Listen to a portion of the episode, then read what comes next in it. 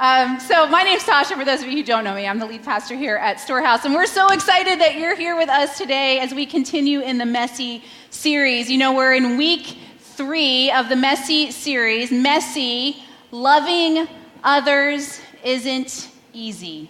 And I don't know about you, but I can relate to that uh, pretty well in that subtitle and the fact that relationships are just messy. And so we've come at this because we realize that when Jesus boils down the important things of the, the Christian faith, when he really boils it down, he says it's incredibly important that you know how to love your neighbor well. And it is so important that you know how to love me well with all your, your heart, your mind, your soul, and your strength. And so, if we're going to love others well, we better be pretty concerned with the quality of love. We better seek to improve it, seek to better our ability to be in relationship with one another. We also recognize that in Scripture it says that the world will know that we are His disciples by the way that we love one another.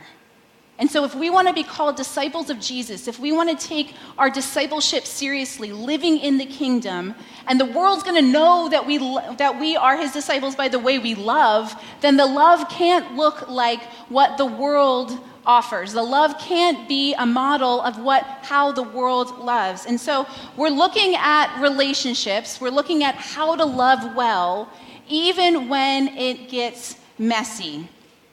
Through this, we've been in the book of Proverbs. We've been gleaning from what Proverbs has to say, the book of wisdom, about how to love one another well. The first week, we talked about how the foundation needs to be seeking to understand. That foundationally, before anything else, that our posture in going through navigating messy situations, it has to be to seek to understand. And we looked at the proverb that says, Fools find no pleasure in understanding, but delight in airing their own opinions. Fools find no pleasure in understanding, but they delight in airing their own opinions. So we recognize through that that we need to work to be on the same team. That when we start to look at the other person as the enemy, when we don't recognize that we're on the same team, then we're not going to want to seek to understand where they're coming from. So that's the foundation. Then last week, Pastor Jameson came in and talked about what it means to listen incarnationally. And we looked at the proverb that says, even fools are thought wise if they keep silent, and discerning if they hold their tongues. So, the very base of this is fools, even fools, are looked wise if they keep silent. So we need to first be quiet to listen, but there's another level of listening for those of us um, who want to be seen or see ourselves as wise, and that is to listen incarnationally. And listening incarnationally is listening with empathy. It's listening with actually trying to understand where the other person is coming from. Again, recognizing that we're on the same team. And this week, we're going to talk about another skill that I believe if we actually put into practice, it would transform our marriages. It would transform our relationships, our friendships. It would transform our churches, our workplaces if we put this one skill into practice. It's the most important skill that you have never learned. I wish that it was part of onboarding for jobs. I wish it was a college course, but it's the most important skill that you have never learned, and that is how to fight clean. Now, we've been drawing from a, a, series called Emotionally Healthy Relationships. We're doing that right now as a church. And so, this is the term in the book. He actually uses a more grammatically correct term, which is fight cleanly. But I thought, just for, you know, a punch, you know, a one two punch, you can think about not fighting dirty, but we fight clean. We fight clean. So, how do we do this? I took an informal survey this week.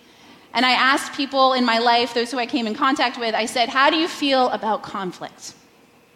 And I will report to you that there was unanimous results. Not one person said they enjoyed conflict or they looked forward to conflict or they like to move towards conflict. Actually, the responses varied from this I avoid it to all costs, at all costs, to Tasha, this is giving me anxiety just by you asking me that question. And then, I kid you not, one said, I love them. I love them. What are they referring to? Oh, I thought you said cookies. They thought I said cookies. I love cookies. No, no, I don't love it. I actually, again, avoid it at all costs. I don't want anything to do with it. Now, I think this is pretty universal for all of us. It's, I think it's pretty universal that we don't really look forward to conflict. We don't want to move towards conflict. And I think it's because of a few different lies that we have believed. The first lie is this healthy relationships don't include conflict. That if we are in a healthy relationship, that it does not include conflict that conflict won't be a part of it. I remember when Adam and I did premarital counseling and we went to our pastor and his wife and we sat down and one of the sessions they asked us, they kind of scooted forward on their couch and they said, So do you guys argue? And Adam and I looked at each other. Yeah, we argue quite a bit. And they said, Oh, I'm so glad. And we were so confused because they had said so many people had come through their doors and had come through expecting that marriage and relationship, healthy relationship, healthy marriage, would have no conflict. And so they used this idea that they did not fight ever as a badge of honor. It's like, no, we never fight. We always see eye to eye. You know, we're soulmates, and so we just get each other. We, we don't need to go through any conflict. I think often, you know, in this kind of society with a happily ever after idea, you never see the dot, dot, dot of Cinderella, you know, having it out with Prince Charming or having, you know, walking through some disagreement. That's not part of our culture, right? So we just see the happily ever after, and we begin to think that if we are in a healthy relationship that we will never not see eye to eye that we'll just get each other all the time and that works for marriage it works for friendship it works for all different relationships that we have only relationships that are meant to be don't have conflict. We have this lie in our mind. But we need to recognize that not only do healthy relationships, healthy relationships have conflict, but also God uses conflict in tremendous ways in our life.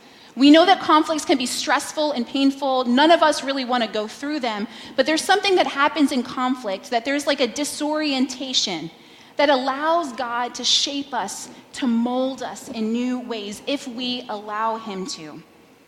Walter Brueggemann, he's a theologian, and he talks about this three stage pattern in conflict.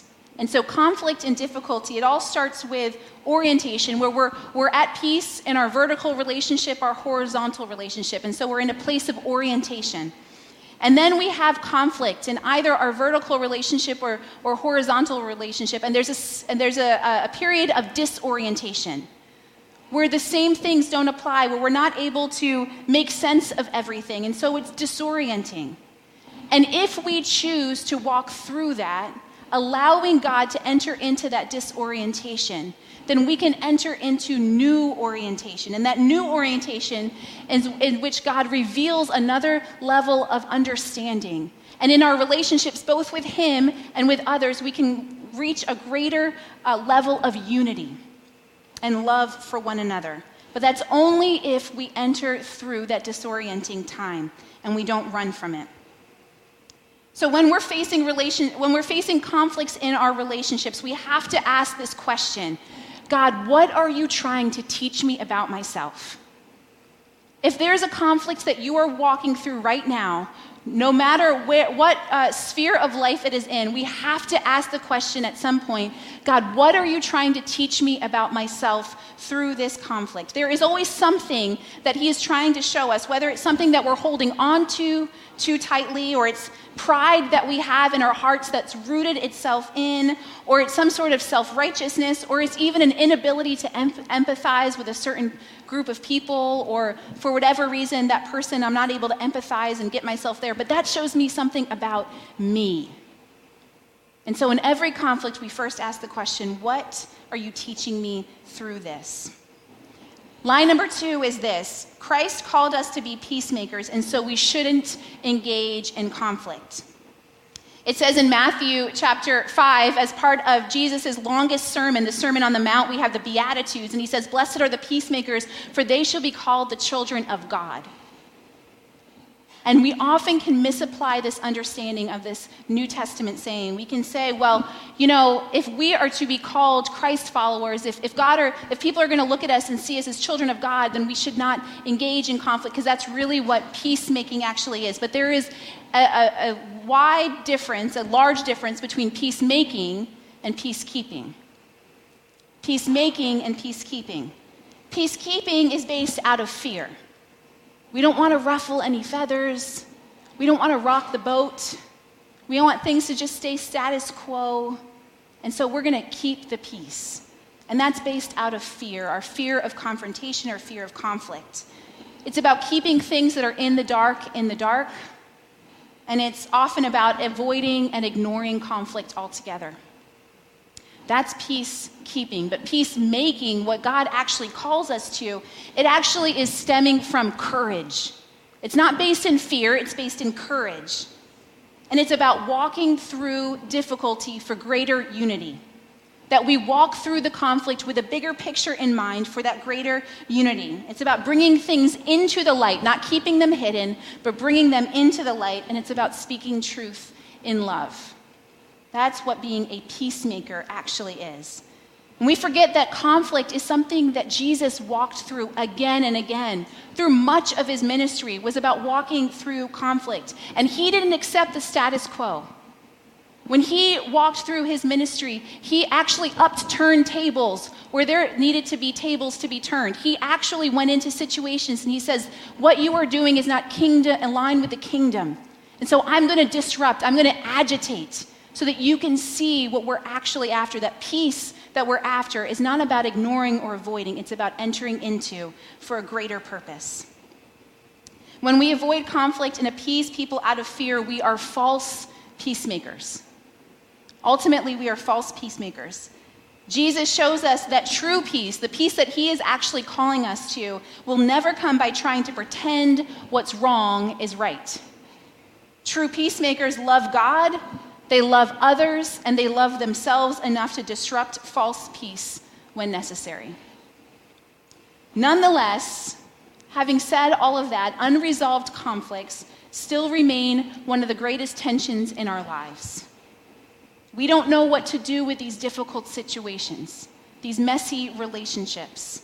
And so we hope that if we ignore them, avoid them, that they'll somehow go away. So, lie number three, lie number three is that we are incapable of navigating conflict in a healthy way. We're incapable of navigating conflict in a healthy way.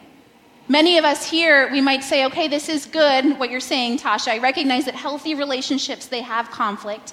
I recognize that Christ has called me to be a peacemaker, not a peacekeeper but I don't have the skills. Like, you don't understand what it's like when I am faced with conflicts. Like, my palms get really sweaty. I lose all of my words. I don't know what to say. Sometimes my temper, I just goes through the roof. I can't enter into conflict. You don't understand what it's like to be me. I cannot do conflict.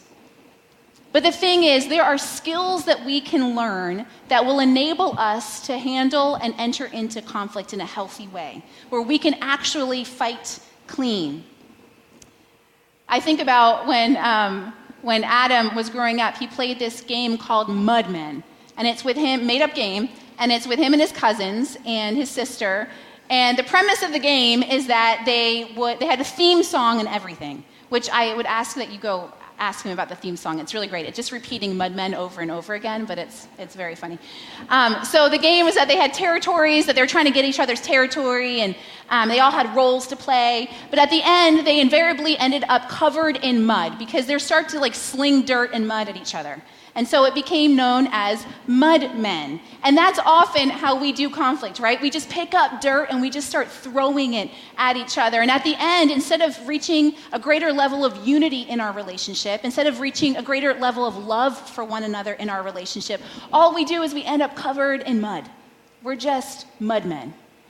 And so we wanted to look at a list of, of ways in which we have maybe been modeled or taught how to fight, but not fight in a clean way. We fight dirty. And so maybe you, when you're looking at your own, what's been modeled for you, you can relate to some of these ways of fighting. And I'm going to just throw this list up here, and you could just check box next to those that, um, that apply to you.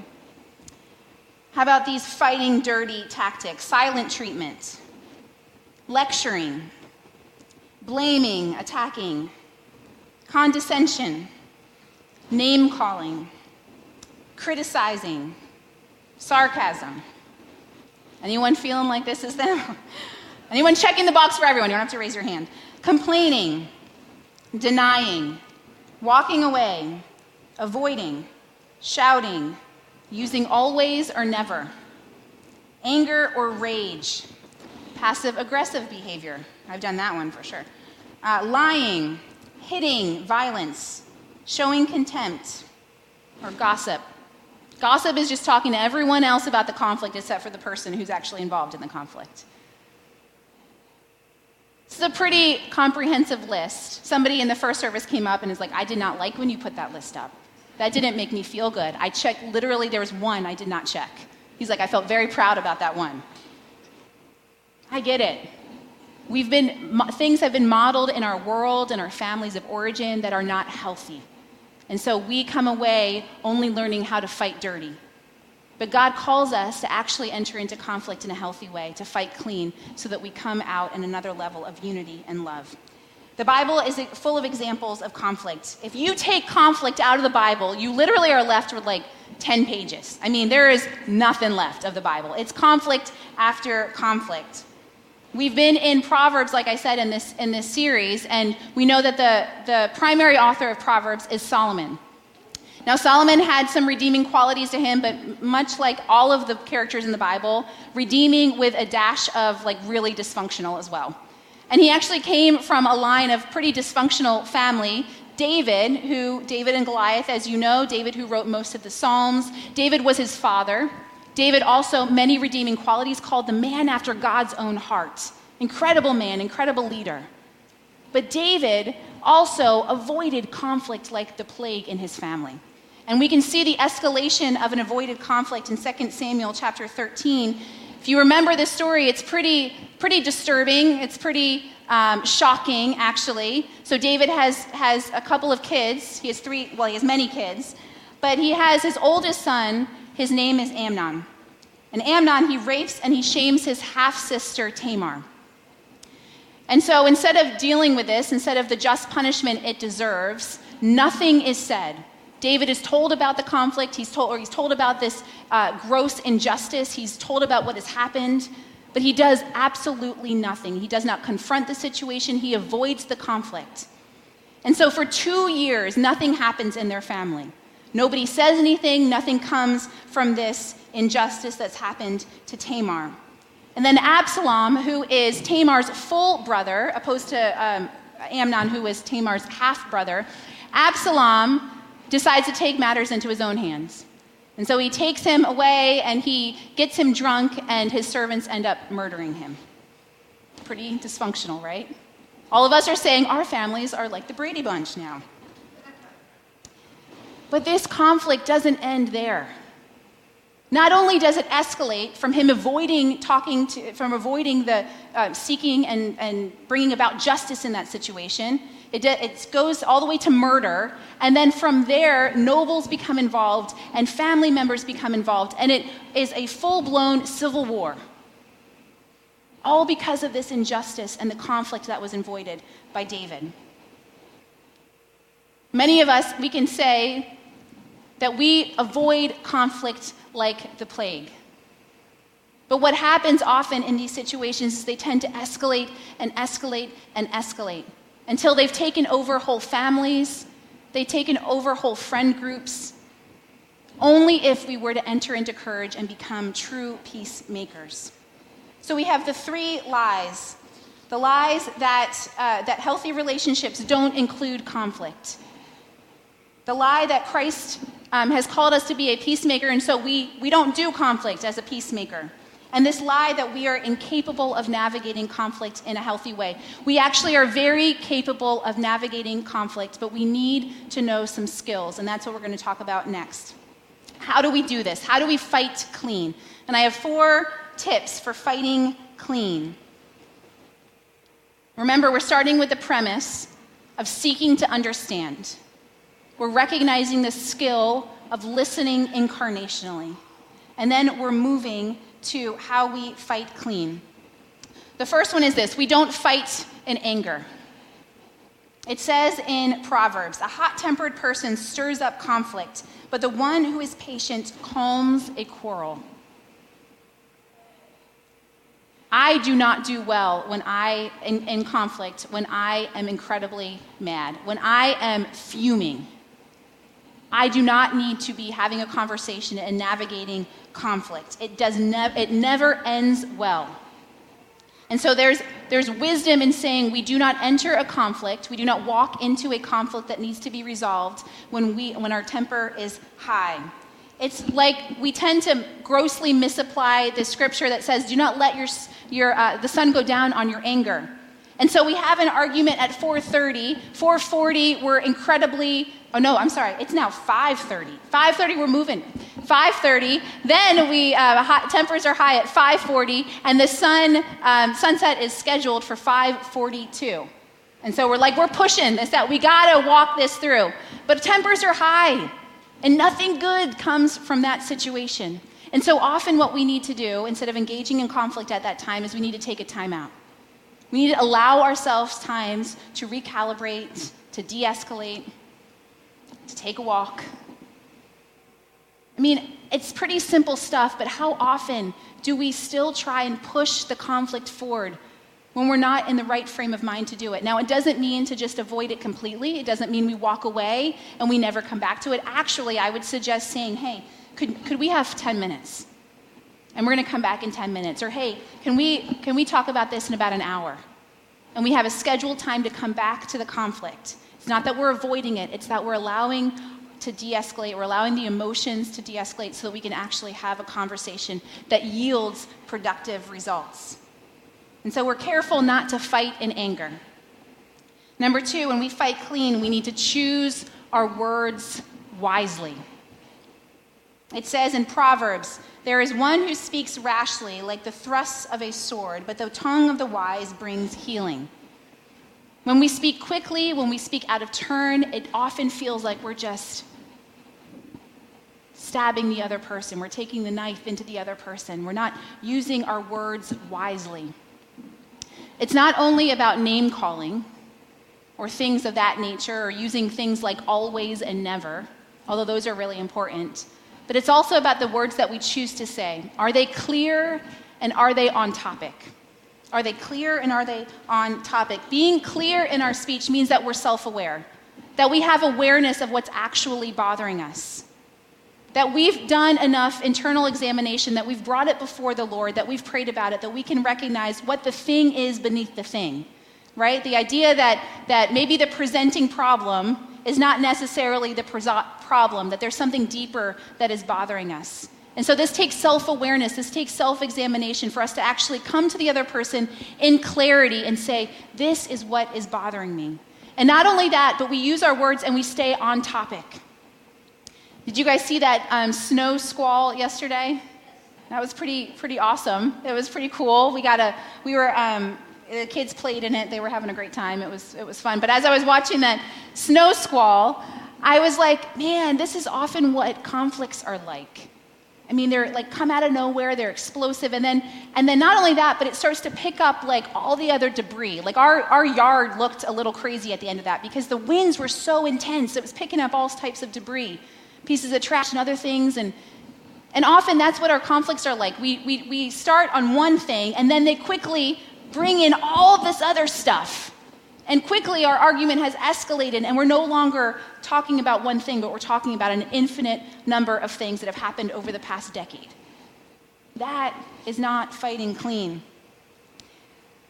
I may, this may or may not be a true example of a time when I have done this, something like this. So I'm already in a state, right? And then someone comes home late, and I say, I start off good man, when you were late, I feel undervalued. It's really good. Stop right there, Tasha. But then you came home and you tracked mud in the house. Did you see that I cleaned the floors? I've been cleaning all day. You didn't say thank you for cleaning the house. And you never say thank you to me. I feel really underappreciated. And, and when you were on your phone, I was trying to tell you about my day. And are you listening to me? Do you even hear what I'm saying? And, and remember last week when you didn't take out the trash when I asked you to? And you don't not even thinking about what I might need. And to top it all off, you ate the last snickerdoodle cookie. And I was really wanting that cookie. We can start to spin and we evolve other things, and it's no longer about the thing, and that's not productive. That is not fighting clean. So we state the request clearly, respectfully, specifically. When you were late, I felt undervalued. Stop. About one thing, on topic, clear, no name calling. We use our words wisely. And then the next one, to fight clean, we watch our tone. It says in Proverbs 15 a gentle answer turns away wrath, but a harsh word stirs up anger. Often we, te- we can use our body language and our tone to convey something we're trying to say that we're not saying, that we're not saying with our words. You've heard the whole ratio about 20% of communication is actually what is said, and about 80% is our body language and our tone and the way we deliver it. That, that is important for us to recognize as we're entering in and we're trying to fight clean. Elliot, the other night, I had him, he needed to apologize for something, and so he came into it. Man, he was like holding onto it, white knuckle fist. He didn't want to apologize, but he knew he had to. So he started to release it, and he goes, I'm sorry. You know, lips clenched, teeth clenched. I'm like, that is not a sorry. That's not going to work. And often we've been part of those types of, of, of, conflict where our tone, we're saying one thing, but we sure are meaning another by the way that we're delivering it. And so when we fight clean, we watch our tone. We're clear in our words, and we don't do it when we're angry. And the last thing is this when we fight clean, we seek wise counsel and mediation when necessary. We seek wise counsel and mediation when necessary. It says in Proverbs 13, through overconfidence comes nothing but strife, but wisdom is with those who receive counsel. We need to know when we are over our heads, when we need help. We don't let our pride get in the way, but we actually we go to counsel or we go and ask for mediation. It says in Matthew chapter 5 that, uh, that, there, that when we come to the altar to bring our gifts, when we're in worship, basically a worship service, and you remember that there is a brother or sister that you need to reconcile to, that you leave immediately, that you don't, you don't stick around for worship, you leave immediately so that you can be reconciled to your brother and sister. That's how seriously Scripture takes conflict. And not only that, it says in Matthew chapter 18 that if a brother or sister has sinned against you, you go to them and you let them know. You're clear in your communication, you fight clean. But then if they don't get it, you bring a couple of other people from the church, from your, from your body, so that, that you can navigate the conflict together. There's mediation involved, there's steps involved. There are going to be situations where you will need to seek counsel and you will need to go for mediation that you've done all the other things. You've, you've made sure that you're not looking, you're believing the lies. You've, you have, uh, you've lived out this kind of idea of fighting clean. You've, you've really put it into practice. You've practiced it. And there are still going to be times when we need to seek counsel or get mediation. So maybe seeking counsel is going to somebody that you respect and admire, somebody in your community group, a pastor, someone here um, in the church body and you say, hey, I'm navigating this. This isn't gossip. This is you genuinely seeking restoration. I've done all of these steps, and I don't know what to do next. Can you just give me some counsel? Or maybe mediation is needed. And so you invite someone else in. You know, I was in a conflict um, where she said, Hey, Tasha, I don't think we're getting anywhere. Do you mind if I ask somebody to sit in on this? And at first, my response, my, my human response, my natural response was incredible defensiveness. I'm like, oh, I can't believe she did that. And then I took it one step farther as I brought it to the Lord, and I just was so incredibly touched that she took reconciliation so seriously, that she took unity so seriously, that she would go to the lengths to ask someone else to enter into this conflict. That is what living out Christian love looks like. It says in Romans chapter 12 do not repay anyone evil for evil. Be careful to do what's right in the eyes of everyone. If it is possible, as far as it depends on you, live at peace with everyone. If it is possible, as far as it depends on you. There are relationships in our lives that, even after all of these steps, even after all of these, these places of fighting clean, that they will not be able to restore, be restored right now. And I say right now because I do believe in a God that can change hearts. I believe in a God who can reconcile. It just may not be right now. There's a couple of relationships in my life, with my father is one of them, where it cannot be reconciled right now. But we have to ask ourselves a couple of questions as we're navigating these relationships. One is Have we done everything we can, as far as it is in our power, to be at peace with all people? Have we walked through these fighting clean tactics? Have we gone back to the person and become a peacemaker that we've acted in courage, we've spoke clearly? Have we done these things? Have we sought to be reconciled? And then the second question we can ask is this Are we allowing any bitterness? Are we allowing any anger, any unforgiveness to root itself in that relationship? Are we able to pray for that person? That's a real big test for me. And I'm not saying praying with like snarky, sarcastic remarks in the back of your mind. I'm saying like real, authentic prayer for that person. So we ask ourselves as we conduct our relationships, as we love people as Christ loved us, first we ask ourselves, have we sought to be reconciled? Have we practiced what we've talked about today? And then we ask the question is there any bitterness that needs to be uprooted? Any unforgiveness that needs to be uprooted? Are we able to pray for that person? There's a Trappist monk by the name of William Meninger, and he is a contemporary, so you don't hear of many monks, contemporary monks, but he's a contemporary, and he's dedicated his life to prayer. And he has come up with this beautiful prayer called the Compassion Meditation Prayer. And it's intended to be prayed for those um, who we may need to forgive or have bitterness towards, someone who we might consider an enemy, someone who we are in conflict with. It may even be someone from our past, living or dead, for whom forgiveness is still possible, but it's long overdue. And this prayer is intended to be prayed for that person in mind. And so I'm going to invite us to pray that prayer together as we prepare ourselves for communion. We're taking communion today. And communion is a beautiful chance for us to, to come to the table together. It's kind of this pause on things, it's, a, it's a, re, a time to reevaluate what's going on in our hearts and our minds as we accept the gift, as we are reminded of the gift that Jesus has given for us. And so I'd love for us to first come with maybe a person in mind. Maybe right now there's a, there's a relationship that's pretty messy, and you're not really sure how to navigate it. Or maybe there's even, uh, it's, not, it's not just messy, it's just darn right contentious. Or there's anger in your heart towards someone. And so I'm going to invite us to pray this prayer with that person in mind together as we prepare our hearts for communion. We'll have it up on the screen. May you be happy. May you be free. May you be loving. May you be loved. May you know the fulfillment of what God has planned for you. May you experience God's deep, profound love for you. May Jesus Christ be formed in you. May you know his peace that passes all understanding. May God, all good things be yours.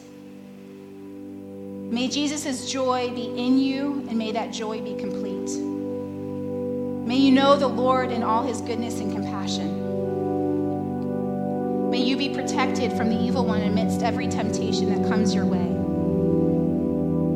May the Holy Spirit fill and permeate your entire being.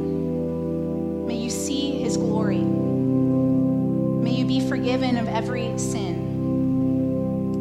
I forgive you. I will try to forgive you of every wound and hurt with all of my heart. May God's goodness and mercy follow you all the days of your life. Lord, we commit these people into your care, Lord. We commit those that we've envisioned, Lord, right now into your care, God. Father, we pray that you would uproot any bitterness in us, Lord, that we would be people that embody your love. Lord, and we know from the cross that your love comes at a cost, a cost to yourself, Lord. And you've asked us to take up our cross and to follow you, and that is not easy. It is not always easy. There's a cost to us. And so, Lord, we just lay down our rights, we lay down our very lives before you, Lord. We ask that you would embolden us, give us courage, Lord, to be true peacemakers in our relationships.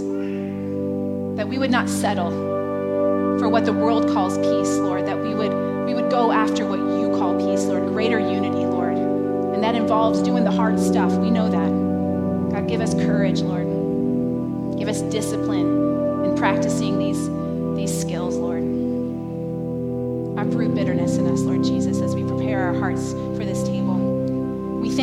Lord, that you've given us this table as a, as a symbolic reminder of what you have done for us.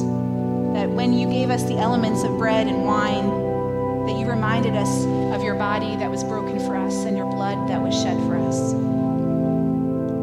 So God, as we as we come to the table today, Lord, we remember your sacrifice. And God, we thank you so much, Lord. We thank you so much that it's never too late to know you.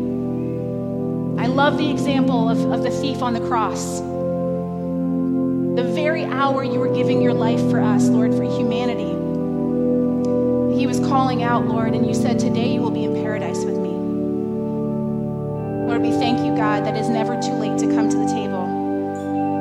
And so, if that is any of us today, Lord, if that's you today here in this space and you're ready to turn your life to Jesus, I just invite you to give him old way of doing things, God. Give him the old way of doing things and turn to God who has invited you to the table. That table is open